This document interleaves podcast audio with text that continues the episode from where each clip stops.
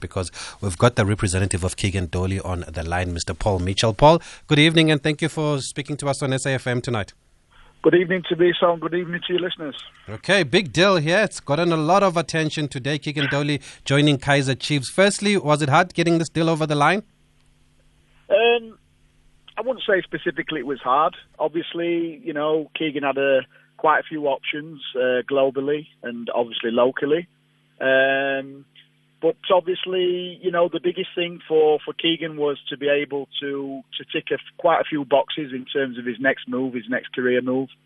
You know, which included football, financials, his family life. You know, he's just had a young baby, just got you know married or supposed to get married. It got cancelled, but it be getting married any any any month soon.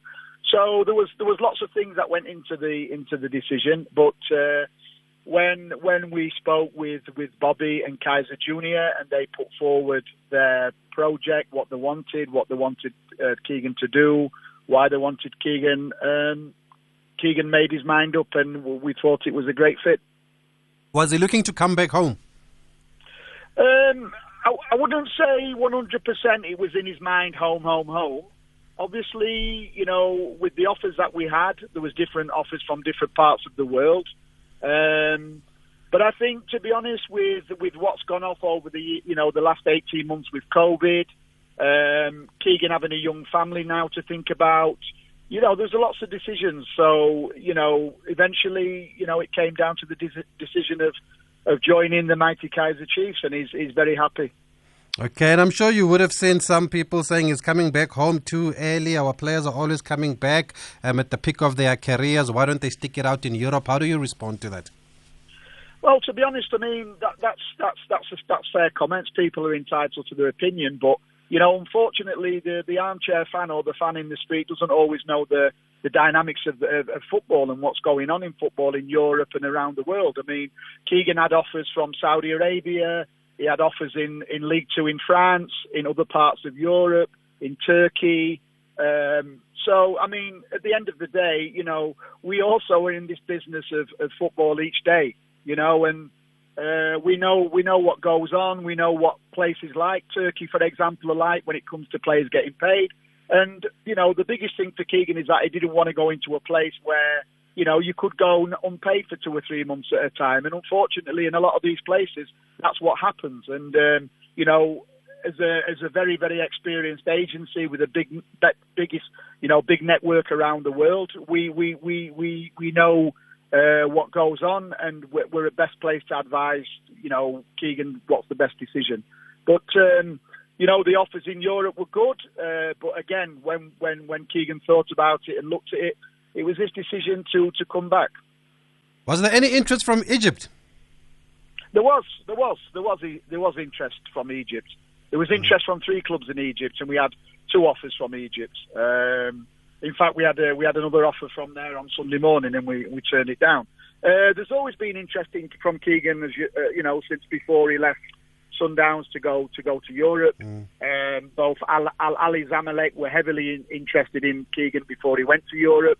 Um, you know, people have tracked his his um, his career in France, and, and especially in the last 12 months when people know he was probably going to be out of contract, um, that intensified. But uh, there was good offers put forward, but you know, again, not for us at this stage, not for Keagan at this stage. Um, look, I, I would like to put one thing forward though to do so, which kind of roused me a little bit, is that you know, there's always this talk now about Keagan being injured. You know, mm. Keagan broke his leg in 2019 and that's the only injury he's had at Montpellier. Mm. You know, obviously after his broken leg, uh, I think in that season he was in six games. He started, he was starting the game against Saint Etienne. Nasty tackle broke his leg, mm. and he mm. was out. And I mean, coming back from that in that season, he had a couple of niggles. But I mean, he's been in the match day squad for 35 games this season, never missed a game through injury. So this thing about being injured, no, it's not. It's not actually correct. It's just we we all know how tough it is to go and play in, you know, one of the top seven, eight clubs in League One France. It's not easy to go in playing week in, week out. You know, he had he had four coaches in his first 12 months in Montpellier, which wasn't easy as well. And the the, the, the coach he finished with, um, you know, played a certain very defensive system. Never played with an out and out winger. Never played with a 10. You know, and Keagan's game now is to play sort of left of the three, right of the three, And roving ten, that's where he's dangerous. You know, mm. roving ten behind the strikers. The coach didn't play with that. So, but the you know the thing is, he, he, he spent four and a half years at Montpellier, which was the total limit of his contract.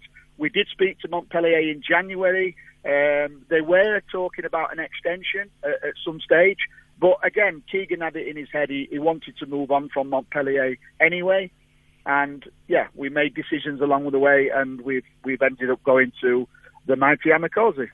Okay, Keagan Dolly, the mighty Amakhosi. For those just joining us, we are talking to his representative, Mr. Paul Mitchell, and he's put to rest that issue about injuries, saying Keagan Dolly has actually played. Uh, he was in the match day squad for 35 matches, so it was only in 2019 where he had a broken leg, but he had recovered and he was back um, in the squad. And there were offers from France, from Turkey, from Egypt. Was Al Ahly one of those clubs that came back for him, Paul? Uh, look, I won't, I won't lie to you. We've, uh, I've spoken with, with Al Ahly over the last 12 months. They've been in contact with myself and with Keagan directly. Um, there was there was communication. There was uh, you know Zoom meetings, but uh, it never came to where we wanted it to be. And uh, you know we moved on, and then you know there was another two offers from Egypt. Um, one of them was very very good, uh, big big big team as well. Mm. Um, but look, I mean, Keagan was flattered with the with the interest, but uh, you know, sometimes home is home. You know, um, so yeah, that's what he decided. And um, there was there was a question earlier on when we spoke to Vina about just his fitness level. How what, what state would you say he's in at the moment? No, look, I mean, he's, he's like anybody else. He needs to do his pre-season because look what happened in Montpellier. He's um, he finished the season in May and then his daughter was born, and he had such a traumatic time trying to get an ID number from South Africa for the baby. So mm. the, the the consulate in Paris was saying it was Home Affairs. Home Affairs were saying it was the consulate in Paris, and they went back and forth. We, we went back and forth for like five or six weeks. So for the last, I think, two and a half weeks of that, Keagan was literally sitting in Paris in a hotel waiting to get um, an ID number, which could then give him a travel document because without an ID document, you don't get a travel, uh, an ID number, you don't get a travel document. So, you know, he didn't uh, obviously start any pre-season with anybody. So now, you know, he needs to go in, start his pre-season. But I think three weeks somewhere around there, he he'll be he won't be far off. Mm-hmm. And and was Chiefs the only club that showed interest here in the country, Paul? it's Keagan Dolly, my friend. it's Keagan Dolly. There will only never be one club for Keagan Dolly, you know. Mm. But um, there were other clubs, but Keagan Dolly, uh, Keagan Dolly's now playing for Kaizer Chiefs. And as far as your stable is concerned, I mean, what kind of business are you still looking to do during this win during this period? Um, look, it's um, you know, it's it's tough all over the world in terms of, of player movements. Certainly tough when it comes to South Africans because you know, given the COVID problem, it's um, yeah, travel restrictions and, and, and all of this. So uh, look, locally we've been quite busy. It's been good. Um, internationally, we, we're quite busy. We're on. We've got a big client, uh, non-South African, in Denmark. That uh, we've already had very big offers rejected from France. Um, it looks like he'll probably go into the English Premier League. So yeah, as a business, we've we've been busy, and obviously with our JV partners in London, very, very busy there on that side for them. They've just done, obviously, Raphael Varane to Man United from Real Madrid, um, and we expect they'll be doing uh, one or two more big, big deals. Okay, and then Buhle Mkhwanazi, Paul, when are we expecting him back on the field? Yeah, look, uh, Buhle Mkhwanazi will will be will be doing a you know his pre-season with somebody. We we have been speaking to uh, local clubs. Uh, we have uh, chosen one local club that we're, we're going to be talking to, and Bootley's going to have a couple of days with them. Look, it's been very unfortunate with Bootley. Um, there's no hiding from the story. Uh, when Bidvest was sold, unfortunately, you know, Bootley being quite a, a big earner, um, TTM made it quite clear at the time they couldn't afford him, but nothing was done. Uh, Bootley was just left in, ling- in, in limbo, uh, was never paid, never received a, a penny of his salary. Um, so that's the case. That's now with the DRC. Um, they've had the first hearing. I think uh, Marumo Gallants have been given a bit more time to to think of uh, what they need to do. But the bottom line is he's never received anything from uh, his last uh, 12 months, and it needs to be paid. So in the meantime, we have had offers for Bootley, uh, both locally and internationally, but Bootley's uh, concentration was that he was determined that he wanted to be paid what was due to him, and rightly so. Okay, and uh, you've moved Goodman Mosele to Orlando Pirates. Um, Evidence Makgopa is also in your books? He is, he is. He is, is. He, is he also moving to Orlando Pirates? I can't confirm that at the moment, to be honest. I think Goodman's been confirmed already by Orlando Pirates. I can't confirm anything on evidence at the moment, apart from to say the boy's world class. I think he's proven it. Yeah. I think he's going to be the future of uh, South African football. Um, you know, he's done really, really well in the Olympics.